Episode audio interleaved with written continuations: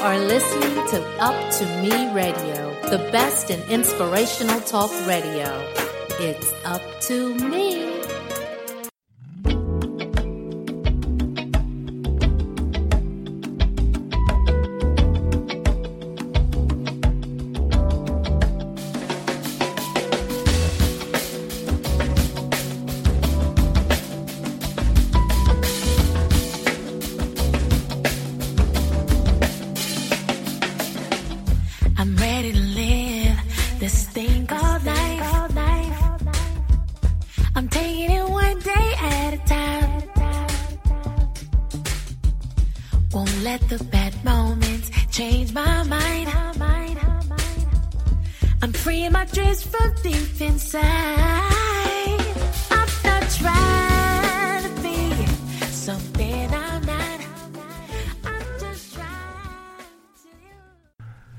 Well, hello everyone. This is Reggie Hammond. Welcome to the Finding Your Forte podcast on Up to Me Productions. We are super excited to be back with you after a hiatus and I have quite the exciting guest for you today. But before getting in, I just want to thank you on behalf of your crescendo um, for your patience in uh, continuing to tune into the episodes of the Finding Your Forte podcast.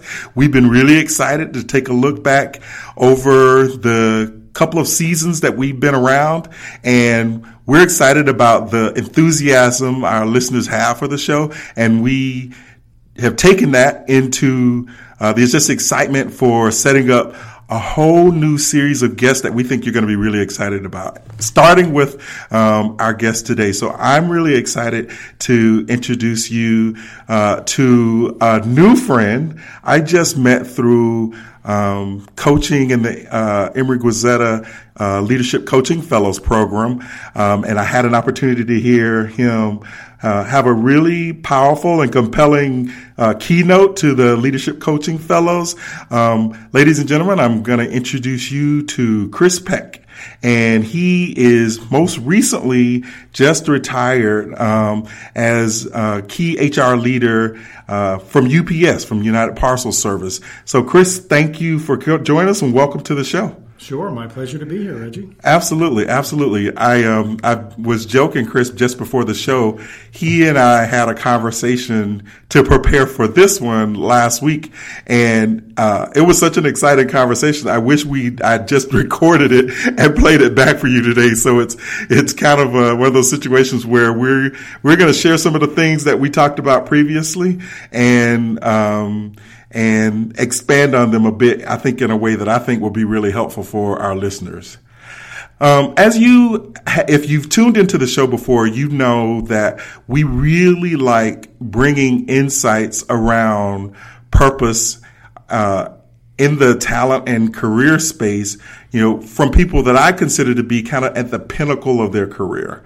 Um, they're at a place where they've kind of been there, done that. They've got, they've, you know, gathered quite a bit of wisdom, um, and they have some really helpful insights. They may even have some lessons learned, um, and they are free and open uh, to be candid and share those with you. And that I, for that reason, I'm really excited about this conversation today. So, uh, Chris, if you wouldn't mind, just give us a, a, little bit of an introduction to yourself and, you know, take us through, and we got all day, so take as long as you like. Oh, sure. Take us through the uh, trajectory of your career and then maybe even share with us, you know, kind of where you are currently. Sure, sure. So, um, so my pleasure. And I guess that to start, you, you sort of gave the introduction there as well. I, I just recently retired here uh, from UPS after a 34 year uh, career. Wow. Uh, with M2, which was uh, which was just simply uh, such a blessing, and it's been just a great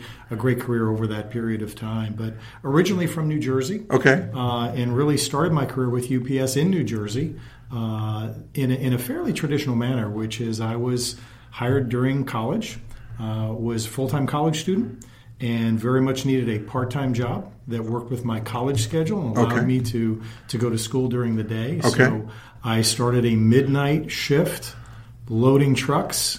Uh, you know, while I was a aspiring college student, And what was particularly attractive about that work was, first of all, it was very physical, was very fast paced, um, and it worked with my school hours. Uh, the pay was very competitive, and it also came with full health care coverage. Wow. Uh, which wow. very few part time positions uh, came with health care coverage at that time and still do today. Uh, Right. as a matter Right. of fact, too. So for me, it was a very complimentary uh, way in a very, very entry level Right. job Right. at that stage. Uh, I'll be honest with you, I never thought I was going to stay with a company. Uh, Interesting. I was pursuing Interesting. a degree in economics and statistics Okay. at Rutgers University. Okay. Um, but uh, I did have the opportunity uh, to grow within the company. Yeah, now I've often heard that um, UPS has pretty strong requirements, particularly to you know kind of take your career forward into the leadership ranks. That you have an experience similar to the, where you're on the front lines of uh, the packing and shipping, you know, kind of side of this part, you know, kind of the front line of the business. Is that is that accurate? Yeah, it, certainly we have a very strong culture of promotion from within. Okay. What I would say too is is UPS is one of the few American dream companies that's still out there. Okay. Wherein you can start as I did, uh, you know, in a frankly lower class uh, family neighborhood. Uh, I was raised by a single parent mother who didn't graduate high school herself, uh, and on government assistance.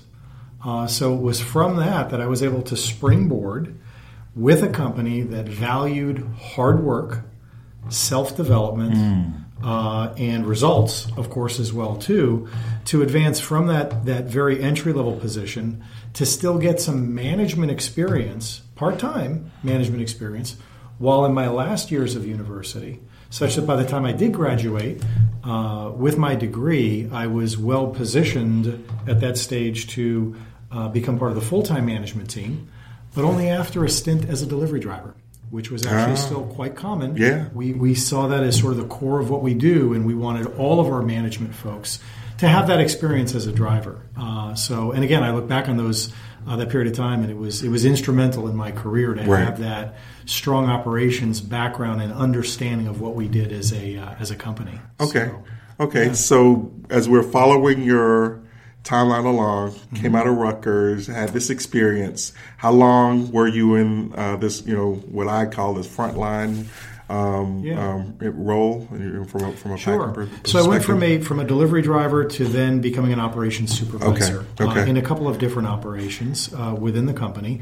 Um, and interestingly, after a period of time uh, in operations, um, I, I was given the chance to come into human resources.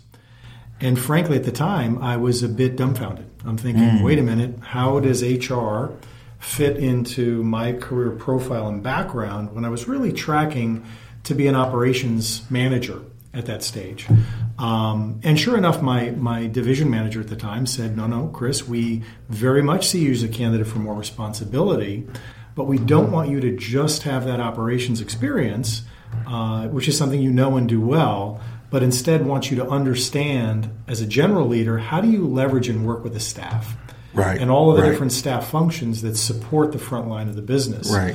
so made perfect sense Okay. uh, many companies when you're looking for an hr or finance and accounting professional they'll just hire directly into those Right, positions right. uh, UPS is a company, and it's why, in no small part, I stayed there for as long as I did, is a company that develops their talent internally uh, for uh, most of those roles that gave me that chance to learn and understand human resources. I think that's really powerful. So, can if you don't mind, let's bookmark your story there for a second and Sure. explore that some more. I think that's a really interesting insight that I would love to have you share your perspective with regard to this. You know, when organizations when they're developing their highest potential leaders, um, it's often held that you know there are roles, you know, operations roles, maybe finance roles that feel like the lanes of discipline for your career trajectory that are in many organizations much more highly valued, much more coveted, um, and what that in some way implies is that um, some of your some of your support functions, you know, get maybe I don't know if you, Mm-hmm. you can confirm this or not. Maybe sometimes you know uh, secondary or you know not quite your high performers. And I'm always interested Mm-hmm. to see in this space now. Just I'm connecting this to my own dots. Mm-hmm. You know where I've gone through. Um, a career in the consulting space and then landed in this coaching space Mm-hmm. where I now have a heightened appreciation for what talent development means to an organization Yeah. and how that drives business performance. And it just goes in the face of what you commonly have known as, you know, HR exec- executives mm-hmm. kind of feeling like the second or third tier of important functions within a business. Yeah. You know, I don't know, explore that a bit and let me know your perspectives there. Sure. I mean, I would tell you that, I mean, nowadays, as competitive, as dynamic as business is today, right?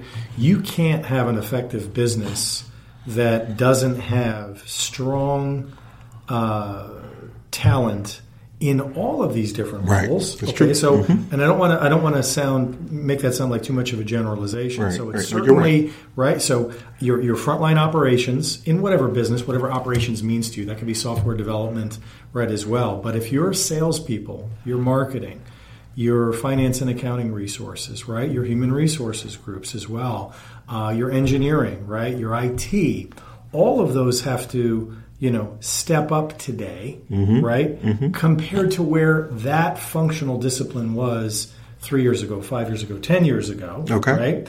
It's difficult to compare what's the value to my business of this this finance and accounting person or tax specialist, right, uh, to a salesperson or to a marketing, right.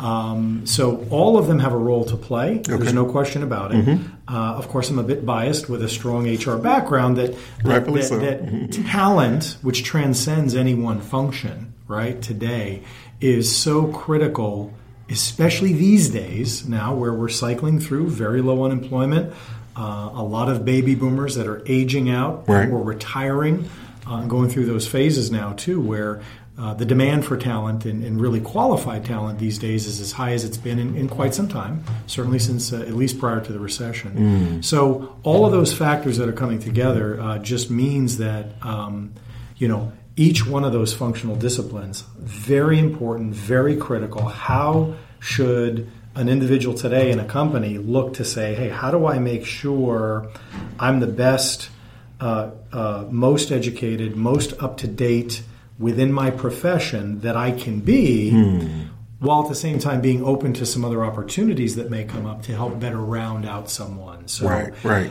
you know that th- what I just described, of course, today, 2018, much different than when I first had that you know first rotation into HR some 30 years ago uh, as well. I think the, the the model still fits though that opportunity to develop and grow talent within an organization. Uh, while at the same time recognizing you do need outside perspective, Right, You do need right. to have that diversity of thought that outside talent does bring in. Got so, it. trying to strike that right balance, uh, I think, is is something every organization is probably faced with. You acknowledged, I appreciate that. Thank you. Um, you acknowledge that in some ways it's different now than it was kind of as you were coming through. In what ways would you say it's different? Well, so I mean, again, I, I spent 34 years at UPS. Okay. So if I looked at the 80s, right? Okay, okay. Um, you know, still coming into the organization, I'm almost embarrassed to say we had no computers. I mean, there were no computers. Mm, right, Uh. I think we technologically or, or engineering folks, uh, there might have been one in an entire office. Everything else was paper based. All of our delivery records, when we delivered packages, were on paper Okay. that I would actually take with a pen and hand write out all the all the information on there uh, to get delivered. So you take a look at that period of time. Uh, we probably were, were were less than one fourth, probably one fifth of the size that we are today. We were largely a domestic carrier at that stage, and again, I'm just speaking about UPS, but you can apply this to any company in any Right, industry that's right. been around at least that long, Right. right? Most companies were domestic. The business model was much uh, simpler, frankly. Uh, the features of service that we provided were not as robust as they are today. Technology, without a question, has really been the, the, the, the single piece of this that has transformed, you know, the business, the way we're managing. Certainly now, operating in over 200 countries, Uh, you know, I had the opportunity to spend about eight years of my career overseas as well too. Wow. Uh, we only, you know, that's only been about 40 years, a little bit more than 40 years now that we've been operating outside the U.S. too. Okay. So I would say all of those things, uh, if you take a look at from a commercial perspective, perspective, um, and then of course the competitive landscape, Right, yes, right, has yes. also grown to where these days, you know, you have competitors in unlikely um, areas Right. that I think are, are threatening and challenging um, every business, every business model, um, to cause some of that concern to make sure you are constantly um, staying competitive and staying abreast of technologies that could potentially be huge opportunities Yeah, for your business, yeah, but at mhm. the same time, if you're not staying on top of those, can be huge risks for you. That's that's outstanding. Talk a, talk a little bit about how the value proposition for people and HR and talent has changed. Like what value levers are more sensitive now maybe than before. You know, when you think about um, just the entry point of winning the war for talent from a talent acquisition perspective to developing uh, and growing your best leaders and the value that comes from that. And even the investment we had a little bit of a conversation around you know the likelihood of investment. Um, and then you know any changes in the workforce if you think about it I mean I think about the P&L um, and the prominence of labor um, and you know and pay, you know payroll costs um, as as a part of the major costs. I I'm especially sensitive to and attuned to how HR leaders can impact those value levers and, and in what ways. How have you how have you seen that evolve? Sure. Uh, there's a lot there, right, as well too. If you take a look at a at a, and again, I'm, I'll speak about UPS or the transportation industry in general. Very human capital intensive, Absolutely, right? right. Still, the movement of goods and logistics, you know, around the globe requires people to handle those materials, to move those packages, to pick, pack, store, uh, transport, deliver ultimately in the end. So, you know, UPS, uh, probably steady state, uh, has about 470,000 employees globally. This time of year, we'll grow that by another 100,000. So, massive, you know, human capital considerations uh, for for companies, uh, you know, like like us, or whether it's retail, it doesn't really matter uh, on that side of it too. So I think the value proposition, going back to your point, is how do companies today create and articulate a compelling value proposition for their employees, or or really candidates, right? Uh, that are going to attract them and say, you know what, I'm going to choose to work for this retailer versus that one, or this logistics company, you know, versus another one, or this software development company, uh, once again, versus many, many competitors. Especially today with record unemployment now, significant job growth uh, as well too. You put all of those together. Pay is only one factor, is one component of that, and certainly pay needs to be. Uh, it needs to meet minimum right requirements for someone to be able to, Right. to live on too. But then the whole host of other uh, some financial benefits, whether that's with 401ks, uh, healthcare coverage plans, education assistance programs, different things like that that again are financial in nature. But there are a number of non financial attributes of a value proposition right now that I think companies need to be mindful of. Okay. Uh, number one is what's the reputation of my company? Do I have a, do I have a good reputation within my industry? And or within my geography, depending upon how localized that is. So, what's that reputation? Are there some awards that the company's received? Are there citations that the company has perhaps received as well too?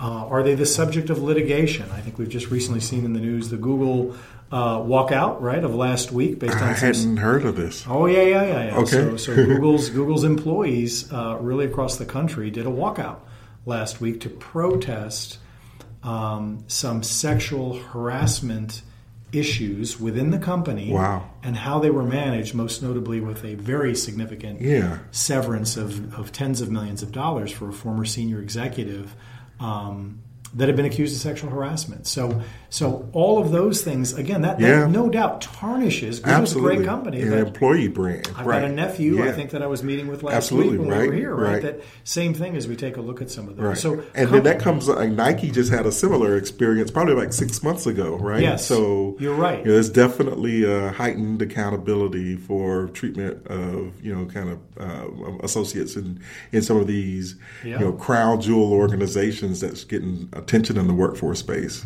There's no doubt, and and it becomes more. It spreads very very quickly now too. Information is not uh, contained within legal groups or human resources groups Right, today. Typically, right. employees now through social networks are disseminating that information uh, in many cases before the companies even come out with announcements. yes, So yeah. you have those type of risk areas. The Equifax, you know, challenges of late Right, as well mhm. too, with some of those data breaches. So the reputation piece is certainly part of that. Mm. Then you have to take a look again, another dimension of that value proposition. Who am I working with? What kind of people am I working with? Is it a collegial atmosphere? Is it a partnership type of a climate, or is it you know more competitive? Cutthroat. Some organizations would say, "Where in order for me to advance or get ahead, somebody's got to leave the organization, or I've got to you know."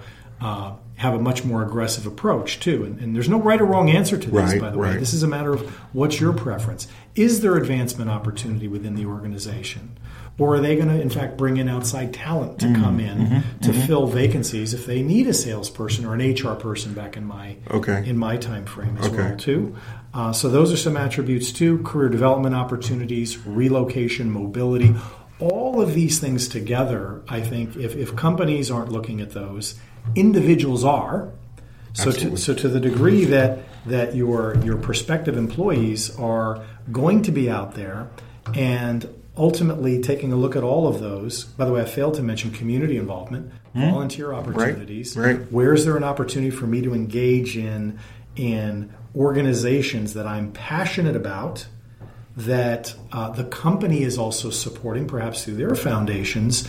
All of those things together, you hit an equal sign to. Not that it's formulaic, but that's what an employee says. You know what? I'd like to work for that company, and furthermore, I'd like to stay and grow within that organization. Thank you so much for obliging that kind of pause on the timeline. I'm eager to get back to your story. Um, so I think we got to the point where you then started to career path through exe- uh, HR leadership. Talk about like how that you know evolved over the th- to the years and kind of where you left that towards the end of your career. Sure. Well, that initial rotation into human resources was designed to be one year. Okay. Really, as a rotation, a sort of rounding out, breadthening of perspective, uh, and then coming back and being, in fact, promoted to be an operations manager, which is exactly what happened. Okay. Uh, after a couple years in operations management, though, uh, I had a d- division manager at the time that uh, she came to see me and said, Hey, Chris, Human Resources has expressed a desire in you to rejoin HR or you could stay in operations uh, because you're a candidate in both areas. Okay. And which would you be most, you know, basically, what do you want to do? Okay. And I said, So just know that I am now going to put a microscope on Mm-hmm. your decision Mm. and how you thought this through, because I but I imagine many listeners come to these kinds of forks in the road. Yes. and I think many people struggle with having their own uh, set of values and priorities and criteria to evaluate to make sound decisions outside of you know kind of what feels good when these opportunities so share Yeah. with us how you thought this through Sure, it's a great it's a great question because you're right. So many times, as people go through their careers, right, with a lot of left turns, right turns, U turns, Right. right. as well too, you ask yourself, what should I do? What's the right decision? What should inform that decision? Oftentimes, people look at pay, Right. and you know, and benefits or hours of work and so on, right. Um, in this conversation, as I, as I went through it, my, my division manager again at the time gave me very wise counsel. And she said, Chris, because she sensed I was a little uncertain, right? Um, and I was probably in my mid 20s at the time as well, too. Oh, wow. So I was still Okay. quite young. Yeah. So she said, Chris, you know, we need good HR leaders at UPS and we need good operations leaders, right? So, in other words, the demand is there for both. right what you need to ask yourself is which one gets you more excited to get up in the morning? How about that? And I said, and I said, great question to ask. And it made the decision much, much easier. And I said, in that case, I'd like to pursue human resources. So say more about this thing about HR that made you more excited to get this is this is the passions conversation that every Yeah, client that goes through that. Forte talks about. So of course I want to illuminate this a bit more. Sure. I mean, I, I think at the time, based on my experience, and again, had been fairly junior Right. in human resources, Right. but uh, prior to that assignment, I really did not understand what it is HR did. I knew they hired people. Mm. Right. It's pretty much all I knew. Right. Right. Okay. I mean, that's. Uh, you know, very limited. There were again no intranet, no websites, no anything at that stage. Right. So I knew that I'd interacted with an HR person when I was hired within the organization, um, but I didn't have an understanding of the breadth of what HR did Okay. from a employee life cycle perspective, not just at that front end of recruitment, sort of onboarding, right? But but employee engagement as well too, and health and safety and wellness, right? Training and development and promotion from within uh, the organization as well too. Um, you know, and and really holistically seeing that. And I think what was most rewarding from my early time in human resources was getting a clear line of sight on the difference that my work made in the lives of prospective employees, current employees as well too, in a very tangible way that was very rewarding for me. And I'm not saying it wasn't there in operations because again, it's it's a different Right. uh, a different um, part of the business. Just as in you know in our finance and accounting group, right? Some people love the numbers, the analytics behind Right, that. the right. What does it take to move this? The beauty of it is there's no shortage of business needs Absolutely. that an organization has. That's exactly right. And therefore, we also need that diversity of people that have interests across those That's exactly areas. right. So That's exactly right. It's not particularly um, uh, trying to sell anyone on one specific career discipline, Right. Because there there are needs everywhere, Right. And the, and the, and the classic HR challenge is how do I find people that have the the skills, of course, but then the desires and the passion to work in areas where I also have a business need. Ding, it's really ding, that ding, matching that Absolutely. that we're you know we're focused on. Absolutely. So you got me on the edge of my seat now Mm-hmm. because you now you're talking purpose, right? Now you're talking, you know, so the impact of your work or the difference that your work makes in the lives of others Mm-hmm. is the thing that gets you fired up. Is to you know is to get you excited about going to work. Now, do you feel like um, when you were in the process of making this decision, even subconsciously, um, were you aware of that? Um, the the passion for making that kind of impact with people at the time that drove your decision, or is that something you've kind of come to later in your career? Well, I think that um, first of all, I think I think that one of the the core universal human traits is people want to make a difference. Right. People want to make a difference, right? Exactly. So it's it's it transcends race, gender, Absolutely. national origin, and age. People want to make a difference, right? People were born on purpose with a purpose. Right. And the challenge is oftentimes there are barriers to them seeing or understanding how their actions, their work, can in fact make a difference. Absolutely. Or in sometimes, hey, they've been told, no, you don't, no, you can't, no, it won't.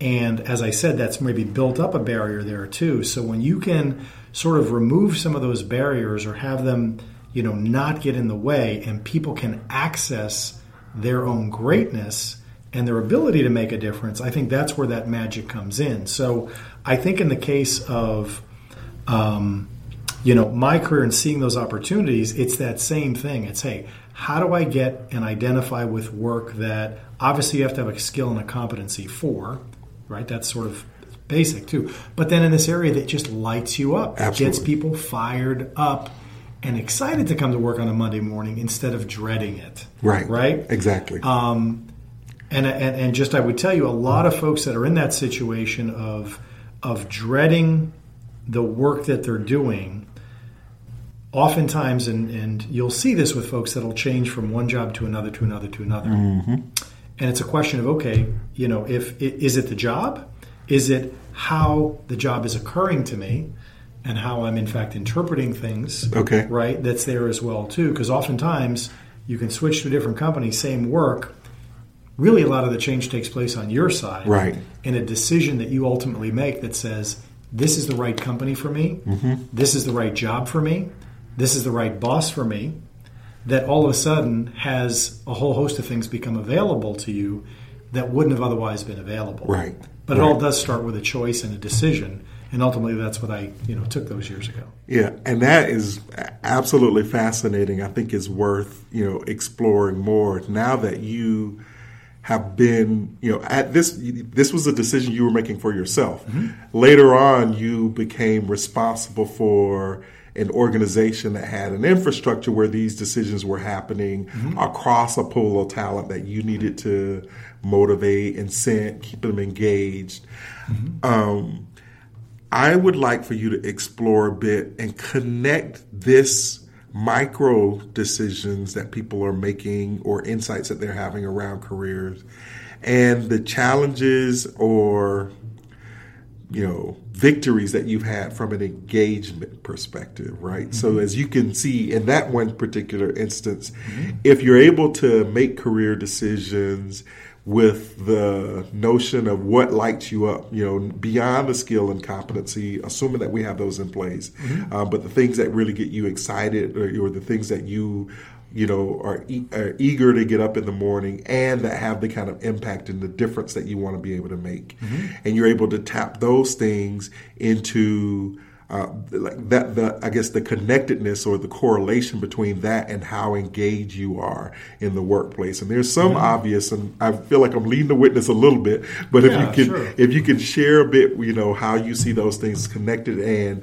maybe even what your macro view of that engagement has looked like, you know, kind of as your career moved on. Sure. That's loaded. I'm sorry. Yeah, yeah, yeah. Unpack it as you no, can. It's okay. It's okay as well too. So by the way, so moved, I did move back into HR, advancing within HR as a generalist and a specialist uh, across the U.S. So from New Jersey, went to Bay Area, California for about seven years, uh, Indianapolis for a couple years, Chicago um, for less than a year, Richmond, Virginia, and then uh, had the opportunity to go to Europe uh, for eight years. Okay. So was in our Europe, Middle East, and Africa region too. Ah. It's why I, I mentioned and then spent some time in the Middle East that that you know when we're talking about this, or in your case, this this notion of passion, making a difference, uh, and all of these things, it, it it it is universal, right? So you know people do at their core have these same innate desires, passions, uh, and and many times that they're trying to search for and tap into clearly, you know, as you're going through this inquiry, and it really is an inquiry. Right. You know, right. sometimes people think, well, there's this one perfect job or company that's out there for me, and I need to be on a lifelong search for that one. Okay. Uh, versus, you know, trying some different things on, right? Uh, whether it's a different role, different company, different industry, uh, different type of work, uh, individual contributor versus a leader or a manager within that space. Uh, what I liken this to is trying on a jacket, right? Mm-hmm. You know what? Mm-hmm. It's a jacket, right? I came in here with one, right? right? And you know, you're going to try some on, and some just feel better, right? Right? Whether it's the fabric, the cut, uh, the fit, um, the pockets, all the different attributes that that may have. You're just going to, as you go out, you know, out shopping, mm-hmm. you'll say, you know what, I'm going to try this one on. You don't worry or lose a lot of sleep if one doesn't fit you. You right. just go, right. I'm going to take this one off. I'm going to try another one on. Right, right. And depending on how much time I have today, I'm going to keep trying them until I get one that really feels good, mm. right? Mm. And I, and it's really the same thing. Sometimes we put a lot of heaviness or meaning into okay, I'm going to try a new direction with my career. I'm going to I'm going to try another path, and there's a lot more typically behind that in some cases, which can sometimes be disempowering. Right? Yes, absolutely. In some cases, it can be empowering, but more often than not, people are very apprehensive and they're anxious or stressful about that. And instead, if it doesn't fit, take it off and try another one on. Try another one and then on. once you find that one that does fit in, because clearly, if when people do go through that, and ultimately, I, I would argue that that I don't know whether you find your passion or you declare your passion. Mm, how's right? that? How's that? That's because good. one is rather sounds serendipitous Right, and almost right. like I was hit in the head with my passion today. right. Versus after an inquiry, saying, you know what, this is my passion right, right, and stepping into that possibility and then in fact having some of the things that someone with that passion has and doing some of the things that someone with that passion does in fact. And then in that case you know the engagement piece that you you know then we're you know asking about you know engagement is really hey what's that degree of of of discretionary effort that I'm putting forward in a role or even in an activity, right? That were there no pressure on me, no force, no incentive, no financial, nothing, I would be doing this on my own, right? Now that's of course what everybody would like to No, do, you're right? Hey, you're at this stage where you say, you know what, the work I'm doing isn't work in the traditional sense, meaning time for money. It's just a natural self expression of who I am as a person or who I've said I am as a person. And it's just a natural self expression of that, right? Uh, and then it just becomes something that's more natural. Uh, that that you know engagement at that stage, you're not you're almost not aware of it. You're not aware you're highly engaged. You're just you're highly engaged. It's almost you, you become aware when you're not. Right, Right. right. When you are, it's less evident because you're just sort of in the zone. Right, Right. Like, right. like Michael Jordan. Yeah. Say, right? Just in the zone, you're there. You're, You're not thinking about the moves. You're just doing them. Right, right. That's um there's so much more I want to explore there, not before we take a brief break. Sure. Um, and to our listeners, uh, if you will just uh, give us a moment to take a break, and we'll be right back and pick up where Chris just left off. I want to get back to being in my community group. I want to continue having a soccer season. so I can throw parties again. so I can go to her parties. It'd really be nice to dine in instead of getting delivery for a change. so I can feel safe and protected for myself and my students. We each have our own reason for why we're getting vaccinated against COVID 19. What will yours be? Visit getvaccineanswers.org for information on the COVID 19 vaccines.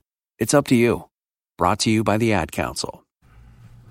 Okay, everyone, we're back. This is Reggie Hammond here, your host on the Finding Your Forte podcast, and I'm here with my guest today, Chris Peck, um, recently retired from uh, UPS. And we just had a really enlightening conversation that I really am hopeful to pick up on a specific thing. And Chris isn't aware of this, but I am a huge fan of analogies. So I want to follow your jacket analysis because I think in I think there's some insights to be able to share, um, and I really I I think some people struggle with the particular side of this, and so you know if we can take your your analogy and expand it a bit, you know, so I love the insight that you bring around, you know, don't make it too big of a deal. It's just another jacket. Try on a jacket. If it doesn't work, take it off and find another one. Mm. You know, I would, I would offer that um, it helps to know your size, you know, your yeah, sure. your measurements, and it helps to know where you're going to know what kind of jacket you want, right? So you can Yeah. be intentional about choosing a type of jacket. So I think that you know, hopefully that um, attachment to your uh, your analogy is fine with you, but I really want to get to more. I think people often really struggle with the conversations about changing jackets, um, and you know. So that we don't get people lost in analogy, maybe we should go back to real and tangible. But when people are trying to navigate career moves, um, and I'm sure you've seen some people do it really well, and some people just really stump their toe. Um, talk a bit, a bit, a bit more because I would imagine there are listeners um, that are often working through that. My finding has been, you know, people kind of go through navigating every year or two. They kind of lift their head to kind of look to see where their career is and to, and to determine whether they need to do something differently. Mm-hmm. And not everyone gets those spots right because you're going to go back in and be mm-hmm. down for another year or two. And so you want to be be sure that you've made good decisions and have been intentional about where you're going mm-hmm. um, and what your sizes are. Yeah, yeah. um, so talk about what you've seen that works well, what doesn't work well, what you know advice from you can you mm-hmm. can bring uh, from seeing you know people navigate that. Right. Sure. So first of all, folks. Um, these days aren't staying with companies for 34 years. Right, right. right. so recognizing there is a uh, a change in that, uh, right. although I would still tell you that you know companies like UPS, we still have certainly much much higher than average tenure, and it's because of some of those earlier attributes that we were talking about in employee value proposition mm-hmm. that that you know still allow you know tremendous development and job rotations to within the same company. Notwithstanding that I would just counter to your point. Every one year or two years, people are kind of bringing their heads up. Mm-hmm. These days, that cycle is so much shorter. You're right because You're you right. cannot go an hour, right, right. Or, or, certainly a day, right. without having some ping from LinkedIn, yes. saying, "Hey, by the way, here's a yep. whole host of opportunities for you that you Absolutely. haven't even thought about." Right? Absolutely, just like it does in your your shopping cart for all these retailer websites too.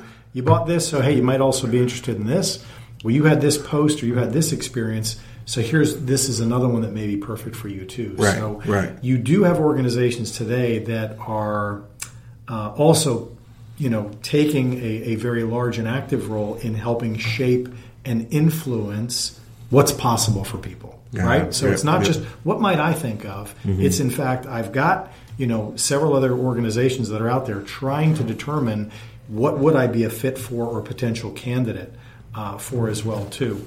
It's interesting. Uh, I'll, I'll, I'll digress for it for a moment here. That's okay. For a company, uh, and and I don't mean for this to be an endorsement. We're actually doing a pilot with them right now called Pymetrics. Okay. Uh, and they do neuroscience. So they basically have gamified assessments, hmm. Uh, and it's a series of games that they would put out. There's 12 games in 20 minutes that assess 70 different attributes. Wow. And in fact, will tell you what roles are you a fit for within an organization that they've done some benchmarking with.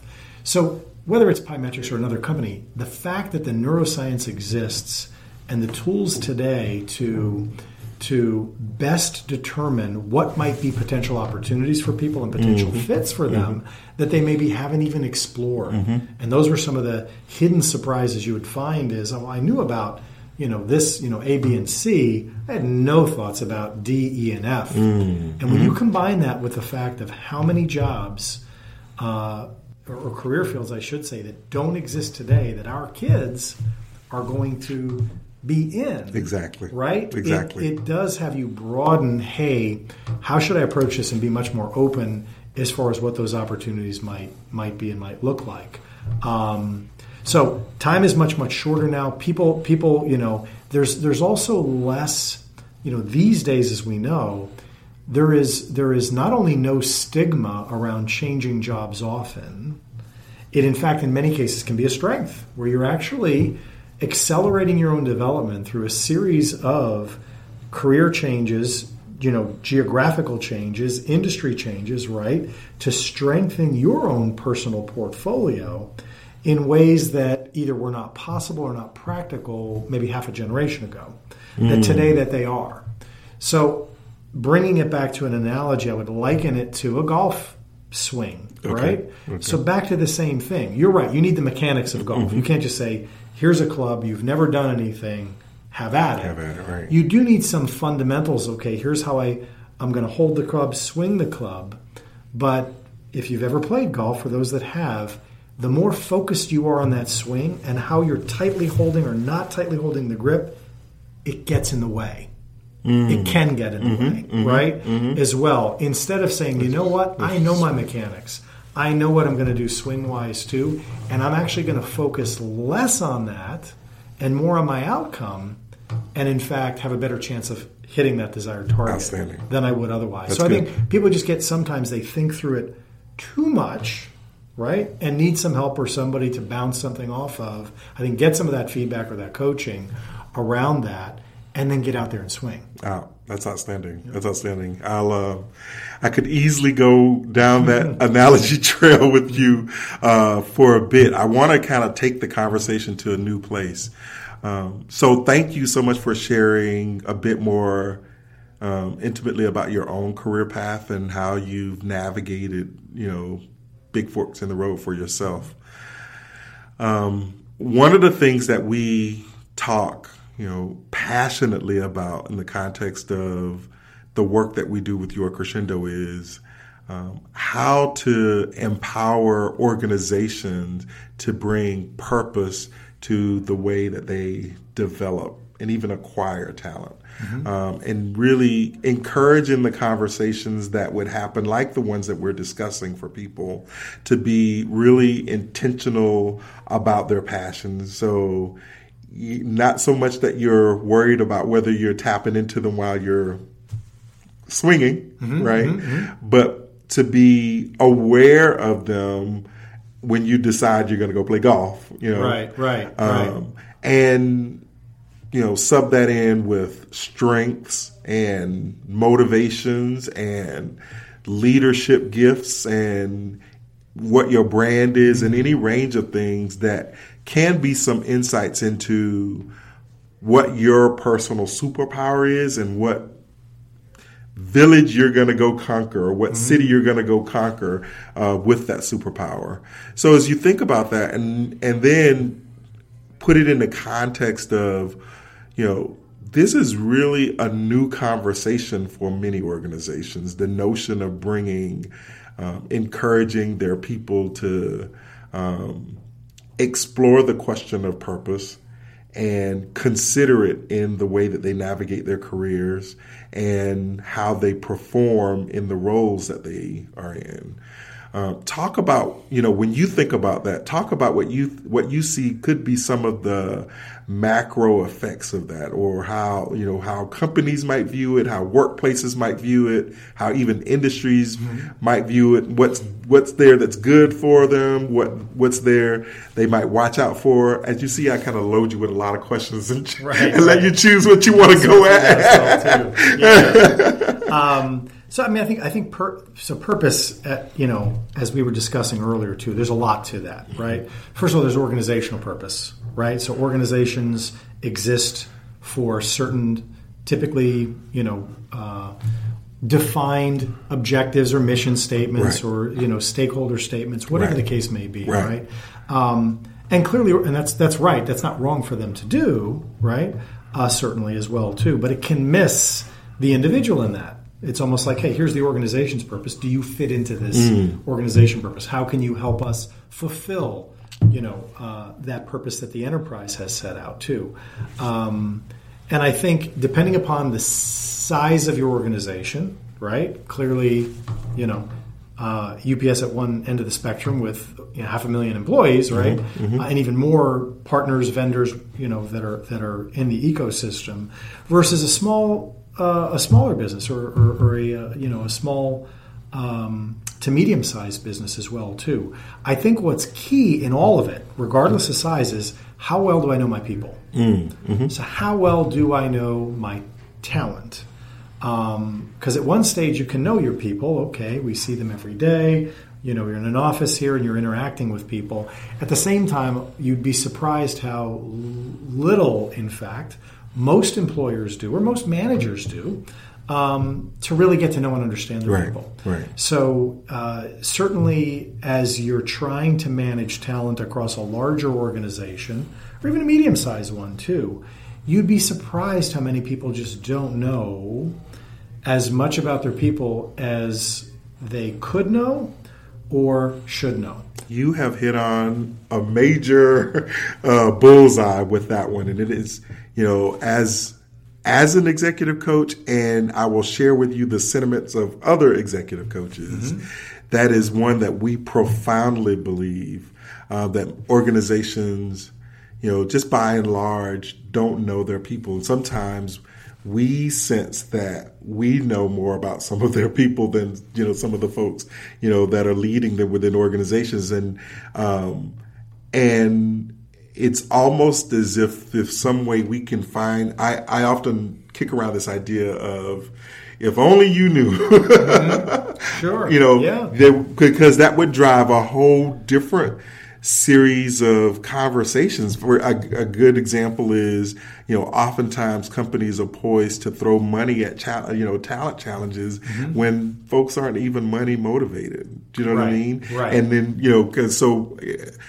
At least for me, whenever I start working with a client, one of the first things we uh, um, identify are their top priorities and Mm-hmm. how important they are. For some people, it's you know purpose and impact. Some people, it's tapping into my passion. So, what would it look like for a person to be a company, an organization to be able to make the better decisions around that talent that frankly don't even you know don't require you to use your you know kind of treasure chest of you know ta- ways to solve talent challenges like raises and bonuses Oh, um, yeah, like they, yeah. they can create roles and opportunities even side projects that they would do for free The- one of the beautiful things about Yeah, passions right. is that people will do them for free Do you know what I mean They- they'll you know and certainly you know as a as a business coach I, Mm-hmm. I don't think that's a sustainable model. It's not something you should kind of build it into your role. Um, but there's so many opportunities, I believe, there for companies. Yeah. Sorry, I got a little No, excited. no, no, no. You're, you're, absolutely right. And I think the way work gets done, so sort of the future of work and the way work gets done, are Mm-hmm. Yeah. classical models of a well-defined job, job description. Here's my area of responsibility. You have a separate one that's different over here, Right. And we might occasionally pull together a group of people to work collectively on projects, right? Right. Too. That's all transforming. Right. I mean, technology has changed the way people work, how they're working, and now the opportunity to do is what you just said is how do I get people who have a certain, you know, interest or a passion in an area aligned to a project, right? On a fractional basis, right? To where now there is this richer, more diverse set of things that as an employee you're involved with, right? You may have a core job, but there's some flexibility here, you know, within your job at the same time. I mean, some other companies, of course, famously provide, hey, that day or Right. one day a week to go work Right. on, on whatever you want to work on or different things like that too. It can be as unstructured as that or, or, or more structured as well to ultimately I have business needs, right? I mean, to your macro point, Right. I have business needs and objectives that I'm trying to Exactly. achieve. Mhm. I have human capital. I have I have talents. I have talented people, right? But oftentimes, how do I get those? Of course, I have to have the business priorities on what I'm going to address. But then, how do I identify the right talent to fill those needs? Is a huge challenge. So when you look at your talent programs or processes, right? The first thing I think that that an organization needs to have uh, because, by the way, a lot of software companies will sell you software. Mhm. They'll come sell you technology solutions. Hey, you know, buy our software, our SaaS solution here, and it's going to take care of your problems. The challenge is it is uh, no technology solution will take care of your problems if you haven't thought through what are my policies, what are my processes, and define those, and then a technology simply enables them. Right. So, do I want to afford? Do I want to have promotion from within? Do I want to post my job opportunities that I have, either long term, short term, special assignment, international, or do I want to have those be, you know, within the company's decision on how they're going to fill those opportunities, right? Right. So different things like that. What do I want my education assistance program to be? So for that person that is high potential, but maybe doesn't have the technical skills for a certain uh, you know area of the company, am I willing to make that investment in theirs or student loan repayment programs or whatever the case may be for that as well too. Um, as I mentioned, mobility. Do we want to have a relocation policy? Are we Mhm. willing to relocate people and make that investment in the talent? Or no, are we going to use that exceptionally just in very limited circumstances? So there's a whole host of policies with respect to talent uh, that you're going to have, policies or practices on that side too. And then what process will enable that, those policies, right? What, what is that talent process going to look like? Should that be an annual process? Should my, uh, and it does tie into performance as well, by the way. So, what should my performance process look like? Uh, do I want that to be uh, top down? Do I want it to be bottom up? Do I want to have feedback opportunities from peers, which nowadays is, I mean, it's I- I- you know, it- it's hard to imagine it not being that uh, Mhm. right now as well too. There's feedback on demand technologies that exist that allow you to give that real time feedback anywhere up and down your your your organization as well too. So all of those things have to be thought of first on the company side, on the organizational side, right? Because ultimately, whatever technology you you enable those that talent process with, your employees, right, and employees are expecting a Netflix experience. Mm. They want a Netflix scroll, you know, add this to my list, Yeah. take this from my list. Right. Tell me through an algorithm what is the next best career step for me. I don't want to I I don't want to sub-optimize it by, you know, talking to my friends when you may have a model that looks at the last thousand people that have been in my job. Where has their career path progressed? How good and what that? kind of roles are they in now? too? Yeah, yeah. So those technologies are there too, but you really have to give thought to what do I want my process and my policies to look like to then ultimately be enabled by those technologies. That's really powerful, and I can, you know, as you describe that, I can see the future evolving for not only work faces, workplaces, but you know, for leaders and the and the things that will allow them to win. Um, you know, in the in, in the talent conversations, um, and maybe this is another dimension I'd ask you to add, particularly as you consider you know, kind of the generational evolution of the workplace and how, you know, I mean, studies have been pretty consistent around, um, you know, the resounding, the one thing that, you know, millennials and the next, you know, Gen Xers, uh, Gen Zers um, agree on is, you know, challenge me with meaningful work or watch me walk out the door. Do you know what I mean? And so it's almost as if we're in a place now where organizations can differentiate them their employee experience by um, bringing in purpose and being intentional about your career.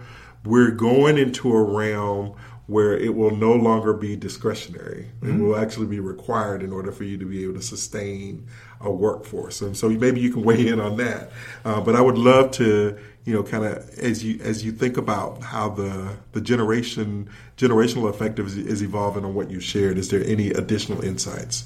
I mean, I think? I, I think first of all, I would tell you the millennial differences, right, um, are, are overstated, right? I think they're overstated. I Mm. Think we're in the times that we're in with the technology and the different modes of communication and interfacing, right? Too Mm-hmm. that a millennial may have only known through their lifetime, right? A Right. sort of a digital native, Right. right? Versus you know someone of of my generation who you know had a period of time before that, but Right. now that we're all in this generation, hey, trust me, you've you've got baby boomers and uh, everybody that's on devices Right. and learning information and Right. want and having the same demands and expectations of companies of uh, you know their, their businesses that they're uh, you know um, interacting with, Right. and as well as employers. So I think the bar has been raised on all of that just by virtue of the times that we're in. And I think the only difference, uh, and again, I'm not, I'm, I don't want to understate, I don't want to overstate it. Right. Millennials certainly, those that are digital natives that have only known that, Right, have right. nothing to compare it to. So therefore, their expectations may be a bit different on that. Um, but but I mean, you're, you're right. I would still tell you some things like purpose, as we were discussing earlier, transcends age, Mm-hmm. transcends any other demographic dimension. Right. It doesn't matter. You still can have a 70 year old and 80 year old wanting to come to work to make a difference. Right, It, right. May, it may look different than an 18 year old or a Right. 20 year old too. Right. But ultimately, there is you especially see that now with re- you know retirees that are returning to the workforce now. That okay, some of them may need some income, but some of them want that connectedness, Absolutely. that purpose. That you know what, if it weren't for me being here today, this wouldn't have happened. Right, right. That at its core is that passion that making a difference is. If it wasn't for me today, if not for me, then this would not have been possible. Absolutely, right? absolutely. That's what's going to get people, you know, excited. And again, I think it is it is intergenerational. I could not agree with you more. Could not agree with you more. And I think the thing that I'd like to kind of have you share as a closing thought, if you will, you know, so one of the things I've appreciated about this conversation is that you've been wired around purpose and passions and gifts. I can see it in the way that you've navigated career decisions early on, whether or not you called it purpose and passions and gifts Right, when you were sure. doing it. Yeah. Um, and now you've had the opportunity to, you know, traverse about a career path that has allowed you to have great, you know leadership influence and to be able to lead others individually, help them grow and navigate their careers, um, and help make sure that you uh, drove the human performance part of business performance mm-hmm. um, as a part of that. So I would ask you to think about, you know, now as you've kind of come to your, you know, to the pinnacle of your career and you're able to kind of look back, let's say maybe, I don't know, five, ten years back, is there anything that now with this heightened awareness around purpose and this, you know, now that you've seen where the hockey puck has gone to, mm. right, um, you know, is there anything that you would have done differently, say five or ten years ago, um, with as as an opportunity to be an ambassador for purpose or um, a leader with you know being more intentional mm, around purpose. Yeah. is there anything that you can see that you would have done differently? Yeah i mean i would say from a um, from an organizational perspective for sure. I think it's i think it is it's it's downplayed right too. And, and I, am again i'm speaking for the company that i work for for a period of time too. And this, is, this is not a it's not a negative statement about uh, about my uh, former employer. Uh-huh. It's the reality of business. Business right. is saying, "Hey, we're focused on, you know, achieving the fine these results, right? And here are our core competencies, and here's the markets that we play in, and you know the roles that we have." So, hey, prospective employee or employee, we need to again have you adapt and fit to this. I think what what is available, what's a massively untapped potential within people is to tap into that purpose. And for the companies that do, it's almost what did they say? Was it uh, Richard Branson? You know, uh, the quote about training your employees. You know, what, I know the one you're talking about. Yeah, I wish I could help you out. Though. I'm drawing a blank, but you know, what, you know, what, what, listener, plug in the Richard Branson quote. Yes, right. What that's if it. I don't train my employees? I'm sorry. What happens if I train my employees and they, and they leave? Go and they leave. And okay, well, what's right. is that better than if you don't train your employees and they stay? Exactly. It's the same thing. If exactly. I, what, what's the risk if I have my employees explore and inquire into what their passion is, and it doesn't fit within my organization? Right. And I would say, well, the reverse of that is, what if you don't, and they're not tapped into it or plugged into it, and they're staying within your organizations? And they're not as engaged as they otherwise could be. Right. Even within your own organization, it's not as though everyone finds a passion and says, "I got to go somewhere else." Right. Right. right. Uh, but I but I do think that that's a uh, something that other companies, and if I if I look back on it, to really put some work behind that, and there has been some really good work um, in the space uh, on purpose. Uh, that has uh, come out in recent years, especially too. Yeah. Some companies have taken advantage of it. Others have said, eh, doesn't feel right, right, for me. Right. Not right now. We're not right at the time right. too. And uh, I think it's just a missed opportunity. I agree with you, and I think that you know only time and results will tell that mm-hmm. they were the, the, companies that leaned forward into it were able to uh, tap into some of the benefits that I feel like are uniquely available for first movers um, mm-hmm. in, in the space. I agree, and you know the other thing too is it's just more fun. It's so much more fun. people fun. Are excited to come to work, right, right. and and again they're fired up. They're it's not work for them. They're just coming in and they're just and you've seen it. We've all seen it when people are in the zone. Exactly. Right? From a performance right. perspective, and they're having a good time. They're acknowledging others within their work group as well too. They're right. not just focused on okay, I've got to get ahead. I've got to do this. No, you're just you're just in the zone, comfortable doing what you're doing, right. clear about the difference that it makes, and that I think is also contagious and has other people question and go, hmm, what am I missing here? Right. How do I get on board right. for some of that too? Yeah, and so and it, the the reality is, I think that a number of organizations have kind of atrophied a bit or been complacent with. You know, you do have people like that within organizations, but on the other end of the spectrum, you have people that dread coming to work and it's really just mm-hmm. a paycheck and they can't wait to figure out what's next. And I think it's that side of the equation that companies have largely just accepted as the cost of doing business and they probably put up with it longer than they necessarily have to. I think there's an opportunity to light that whole spectrum sure. on um, on fire with, with, with purpose. And so that's kind of why I do what I Sure, do exactly. and why I go to get people like you to come Yep. and be a part of this conversation. Chris, is this, this has been phenomenal. Thank you so much for this conversation. I can't wait to share it with our listeners. And um, for those of you that are continuing to tune into Finding Your Forte, thank you again for this episode. I hope that you find it as enlightening as I have. And uh, until the next time, I'm uh, blessed with the opportunity to come back to you. I encourage you to continue to find your forte, compose your masterpiece, and play your crescendo. Thank you. Have an amazing day.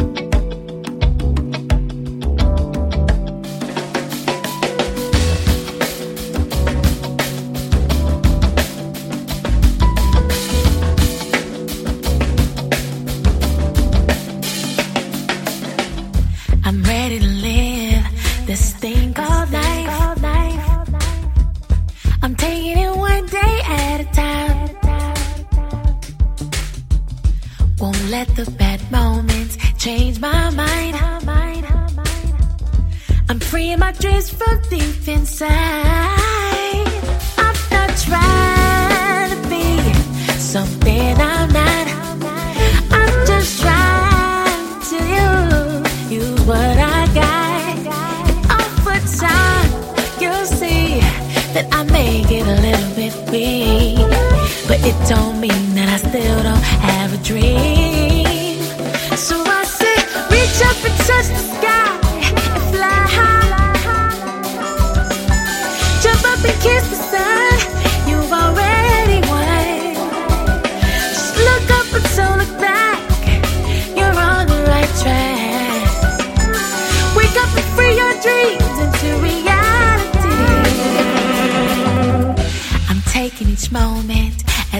My last. Don't wanna rush my lessons, no. Oh, I, I embracing my future, learning from my past. I'm counting